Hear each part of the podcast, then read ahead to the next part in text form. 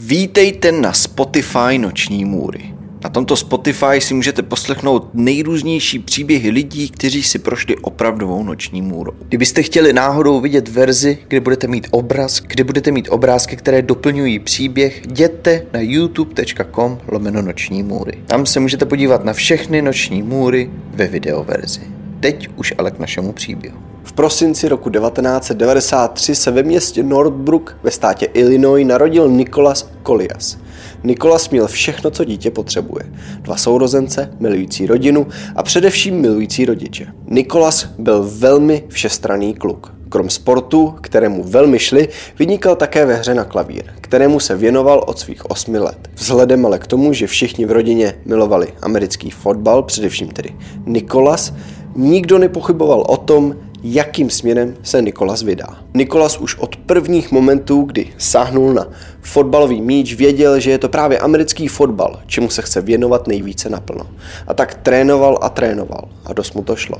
Protože jednoho dne v roce 2012 přišel Nikolasovi dopis, kde stálo, že univerzita v Rochesteru ve státě New York přijímá Nikolase do své hudební školy Eastman. A i do fotbalového týmu jménem Rochester Yellow Jackets, což je prestižní univerzitní tým třetí divize v americkém fotbale. Pro Nikolase se to zdálo jako sen. Toužil totiž prakticky celý život potom dostat se na univerzitu mimo své domovské město, kde by mohl studovat hudbu a dělat fotbal. Chtěl se zkrátka osamostatnit a dokázat všem, že má na to splnit si jakýkoliv sen si zamane.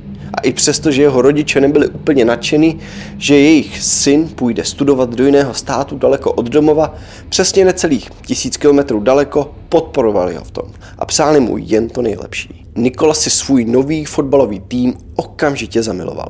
Každodenní dřina se svými spoluhráči v něm vyvolávala pocit druhého domova. Nemohl se každý den dočkat, až se dostane na hřiště. Byla to právě společná dřina, která z něj dostávala ty nejlepší výkony. Užíval si každý den na své nové univerzitě. Neustále volal domů, kde svým rodičům a celkově své rodině vyprávěl, jak se mu daří, jak ho to neskutečně baví a jak nehodlá zpomalit. Nikolas také vyprávěl, že se seznámil a že tráví dost času s kamarádem a spoluhráčem jménem Anny Okeke Evo, z kterého se stal velmi rychle jeden z nejlepších kamarádů. Léta ubíhala, Nikolas pilně studoval a trénoval a i přesto, že musel podstoupit operaci v létě roku 2015 kvůli zranění, které si způsobil hraním amerického fotbalu, nic mu nestálo v cestě od toho, aby se stal tou nejlepší verzí sebe samotného. V pátek 4. prosince roku 2015 měli Nikolas a Anny volný večer. Jen se tak poflakovali v Anyho apartmánu na koleji. Anny si v průběhu večera psal s jednou holkou jménem Samantha, s kterou se seznámil prostřednictvím Facebooku. Samantha psala Animu, jestli nezajdou na jednu párty, že je s kamarádkou Leou a že by mohli všichni společně někam vyrazit. Ani se tak otočil, vyfotil Nikolase na svůj telefon a poslal fotku Samantě. Po malém přemlouvání Ani přesvědčil Nikolase, že si tedy všichni vyrazí na nějaký ten drink. Nikolas navrhoval, aby šli na jeho apartmán, kde si budou moc pokecat, dát si drink a užít si společně nějaký čas. Nicméně, když se všichni sešli, Samantha a Lia měli jiný nápad. Obě totiž navrhovali, že by mohli vyrazit k ním, na místo k Nikolasovi. Upřímně řečeno, Nikolasovi se vůbec nechtělo. Nicméně Anny ho přemlouval. Také Samantha a Lia ho přemlouvali. Nikolas si tak pomyslel, že co by se mohlo stát, že se ty holky zdají fajn, navíc vzhledem k tomu, že Nikolas nikam pořádně nechodí mimo školní areál, řekl si, že trocha rozptýlení by mu neuškodila a tak řekl, OK, jdeme k vám. Všichni naprosto nadšení nasedli do auta a vyrazili. Jak tak projížděli město, tak si najednou Nikolas po několika minutách začal říkat, že už jedou nějak dlouho. Když se zeptal, kdy tam budou, tak holky vždycky jenom tak řekly jako jo, jo, už tam skoro jsme. Nikolas si ale začal všímat, že je v sousedství, které nevypadá úplně dobře. Jsem tam nějaký rozbitý dům, špinavá ulice, začal mít z toho všeho takový nepříjemný pocit. Najednou značení si vyrazit, začaly obavy z toho, kam to vlastně jedou. Holky najednou zastavili u takového dvoupatrového domu broskvové barvy v ulici Harvest Street. Dům nevypadal zvenku úplně nejhůř. Takový normální dvoupatrový domek. Nicméně Nikola si pomyslel, že kde to sakra skončili. A tahle myšlenka ho nehodlala opustit ani po tom, co vešli dovnitř. Protože v okamžiku, kdy do něj vešel, tak cítil moč, hnilobu a zatuchlost. V tenhle moment se mu už vůbec nelíbilo, kde je.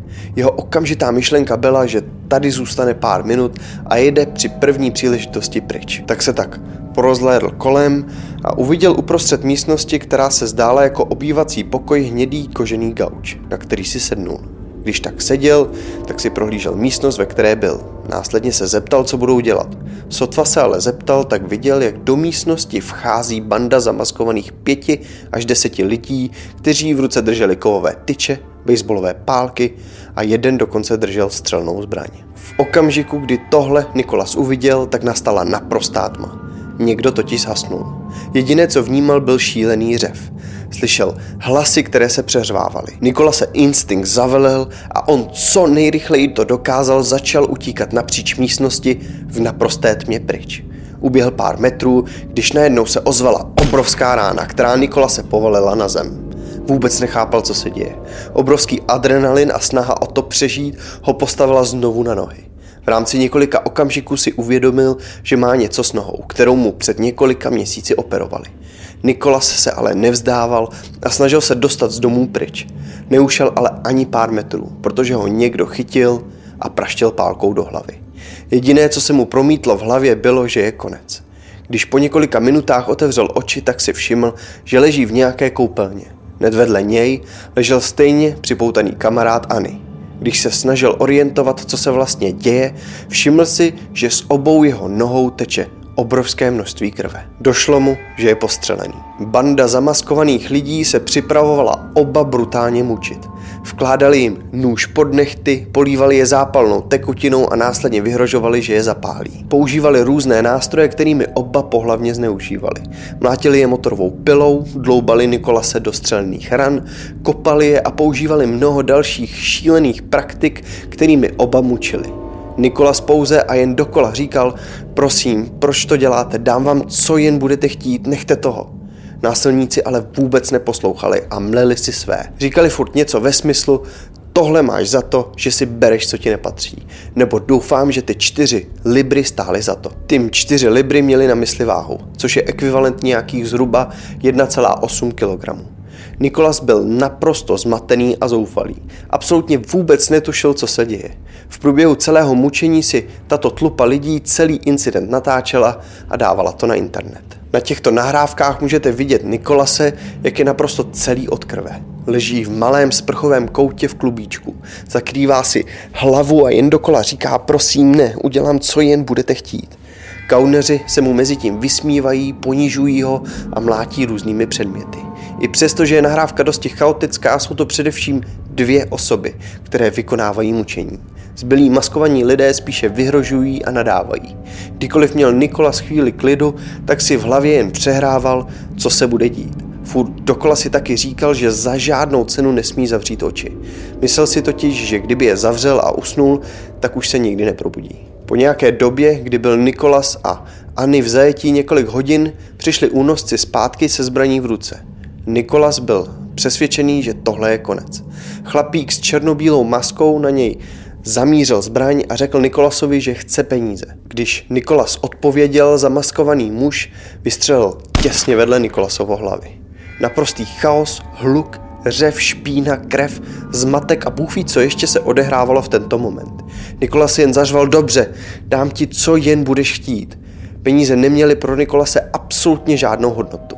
Jediná hodnota, která v tu chvíli byla, byl život. Když muž s černobílou maskou zjistil, co má Nikolas za banku, tak vzal telefon, vytočil telefonní číslo do banky a řekl Nikolasovi, aby všechno z investičních účtů přesměroval na svoji debitní kartu. Nikolas vzal tedy do ruky telefon, chlapík v černobílé masce namířil Nikolasovi zbraň k hlavě a čekal. Najednou nějaký bankéř na druhé straně přijal hovor a zeptal se, Dobrý den, pane, jak vám mohu pomoci? Nikolas s co nejklidnějším hlasem to dokázal, poprosil, zda by nemohl veškeré úspory dát na svoji debitní kartu. Bankér se ale slušně omluvil a řekl, že to bohužel není možné, že je to pouze možné o všední dny a vzhledem k tomu, že byla sobota, vůbec nikdo nemohl nic dělat. Potom se bankéř zeptal, jestli pro něj může ještě něco udělat. Nikolas řekl, že ne, že děkuje. Bankéř na to popřál Nikolasovi krásný víkend a zavěsil. Následně, když se jim nedostavilo, co chtěli, tak alespoň z kluků vymlátili piny na své debetní karty. V průběhu následujících několika hodinách slyšel Nikolas například, jak se všichni baví a koukají na zápas amerického fotbalu ve vedlejší místnosti. Mezi tím, co vedle měli přivázané a postřelené zajatce v koupelně. Pak najednou bylo ticho. Zdálo se, že nikdo v baráku není. Nicméně strach o život a ten fakt, že měl prostřelené obě nohy, nedovolili Nikolasovi jakýkoliv pokus o útěk. Po dalších nekonečných několika hodinách přesunuli Nikolase na nafouknutou madraci. Po nějaké době přišli k Nikolasovi, na kterého z plných plic křičeli, že jim lhal, že ty karty nefungují v průběhu tohoto řvaní, stříleli ostrými náboji všude po místnosti. Strkali mu zbraň do úst a těsně předtím, než vystřelili zbraň, vytáhli. Smáli se, jak je Nikolas vyděšený k smrti a vyhrožovali mu, ať kouká svůj bankovní účet v pondělí zprovoznit. Tohle byl moment, kdy jim muž v černobílé masce řekl, že oba zabije. Následně začali s důkladným úklidem domů. Po celém domě šlo cítit savo. Únosci se totiž snažili smít všechny důkazy. Nikolas se znovu bál toho nejhoršího. Říkal si, že až v pondělí přesune ty peníze, bude to určitě znamenat, že bude po něm. Nikolas ale dál ležel a jediný, na co se snažil myslet, bylo, aby neusnul. Když najednou uslyšel ohromnou ránu. Cítil, jak se celý dům zatřásl. První věc, která ho napadla, byla, že podpálili dům. Najednou byl totiž všude kouř a on pouze slyšel výstřely ze zbraní. Nikolas právě prožíval ten nejhrůznější okamžik v jeho životě. Tohle byl ten moment, kdy bude konec, pomyslel si. Slyšel, jak někdo řve na zem, na zem. O pár okamžiků později se podíval a všiml si, že to nebyli únosci, kdo střílel a kdo způsobil ten chaos. Byla to policejní zásahová jednotka. To, co si myslel Nikolas, že je konec, byla záchrana. Nekonečných 40 hodin, kdy byli oba kluci mučení, týraní, zesměšňování a věznění se konečně dostali do bezpečí. Policie následně co nejrychleji přivezla Nikolase a Anyho do nemocnice. Nikolas musel okamžitě na operační sál kvůli střelným zraněním. Průběhu operace dostal tři transfúze krve. Následně mu museli přioperovat železnou tyčky stehenní kosti, kterou připevnili šrouby k pánvi a kolenu. První střela totiž prostřelila Nikolasovi levou stehenní kost. Museli také odstranit sklo, které měl ve svých ušních kanálcích, na své lepce a celkově po celé hlavě a ošetřit spousty dalších drobných zranění. Nikolas musel být kvůli svým zraněním 25 dnů v nemocnici. Mezi tím, co se Nikolas a Ani dostávali z této příšerné zkušenosti, policie rozjela rozsáhlé pátrání po motivu, který vedl k tak hrůznému činu. Abyste ale pochopili, co se stalo, musím vám celý příběh odvyprávět z jiné perspektivy. 28. listopadu roku 2015, tedy týden před únosem, šel spoluhráč a jedna z největších hvězd fotbalového týmu Yellow Jackets jménem Isaiah Smith přes most směrem na pozemek školy. Následně za tímto mostem vešel do budovy, kde bydlel. O pár desítek minut později šli dva chlapi s taškou do tohoto domu. O několik okamžiků na to vyšli oba muži rychlou chůzí ven. Jeden z nich měl naprosto celou hlavu od krve. Tito muži šli totiž navštívit Aiziu do jeho apartmánu, kam mu přinesli 4 libry neboli 1,8 kg marihuany. Aizia se s nimi domluvil na obchodu, nicméně nehodlal platit. Když totiž oba muži vešli k němu domů, on vytáhl kladivo, oba napadnul a okradl je. Aizia měl spolubydlícího a tím spolubydlícím byl Ani, který byl v době přepadení domu na dně díku vzdání u své rodiny. Banda, která unesla Aniho a Nikolase, patřila do gengu, ve kterém byli ty, který okradl Aizia.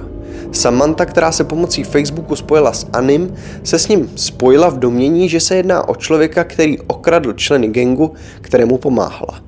Když byl tedy v osudný páteční večer Nikolas u Anyho doma, tak byl na nesprávném místě v nesprávný čas. Samantha a Lia tedy nalákala oba kluky do auta, které potom převezla na ulici Harvard Street, kde oba nalákali do domu, kde členové gengu přepadli Nikolase a Anyho. Důvod, proč Nikolasovi nic nedávalo smysl, bylo, protože ani nemohlo. Vůbec totiž o ničem nevěděl a tito gangstři si samozřejmě mysleli, že předstírá, že nic neví.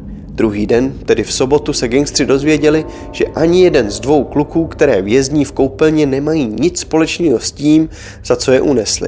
A tak změnili plán. Rozhodli se je mučit a zastrašit, aby z nich dostali alespoň peníze, což se jim nakonec povedlo, protože na debitní kartách vybrali necelých 5 tisíc korun, což byl ekvivalent nějakých 110 tisíci korun, za které si koupili především drahé oblečení.